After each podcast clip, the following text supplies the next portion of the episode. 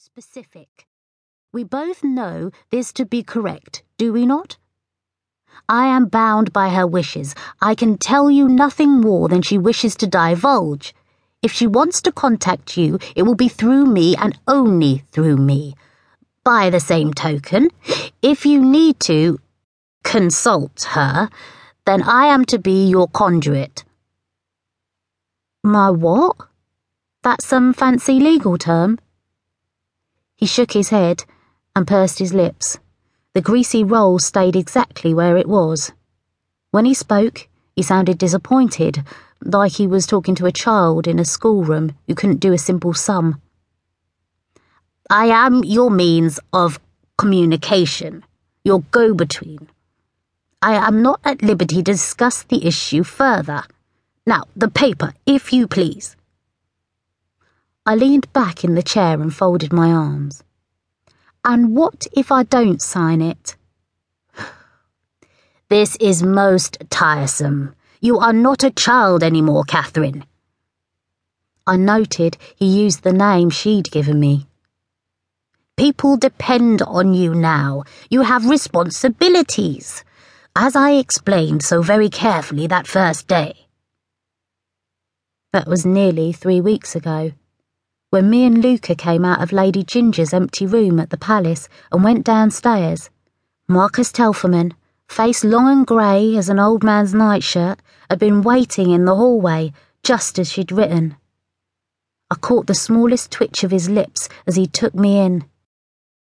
There was a pile of boxes at his feet and a sheaf of papers under his arm. He nodded, but he didn't say a word as he held out a page covered in handwritten lines, packed so close together the sheet looked black. I noted there was a space at the bottom for my signature. What will you do? Luca repeated the question he'd asked upstairs when I read my grandmother's letter. I stared at the paper in the lawyer's hand and ran her message through my mind. Telferman knows my wishes and will be ready to act for you should you decide to accept my terms. The document of transfer must be signed within the day or this offer will be rescinded. The paper in front of me was the document of transfer. If I signed, the palace and everything, everything of my grandmother's would become mine. Of an instant, the hallway went dark the room blurred to a shadow except that narrow white space at the foot of the page. Just for a moment back then, I thought of running to the door and out into the light. Now I stared out of the Beetle's grimy window. The sunshine showed up the cloudy smears on the panes. He lived in a grand house. Lady Ginger must have paid him well. But he didn't go much on cleaning so far as I could tell. Four stories high it was, every room filled with books and papers, statues, bits of stones. I couldn't for the life of me think why you'd want to display a lump of old brown rock on your mantel. And creatures, most of them dead. There was a fox in a glass case in front of the window giving me the eye. Over the street, a ragged woman with a baby on her hip stopped a passer-by. Mumping him for pennies, I supposed.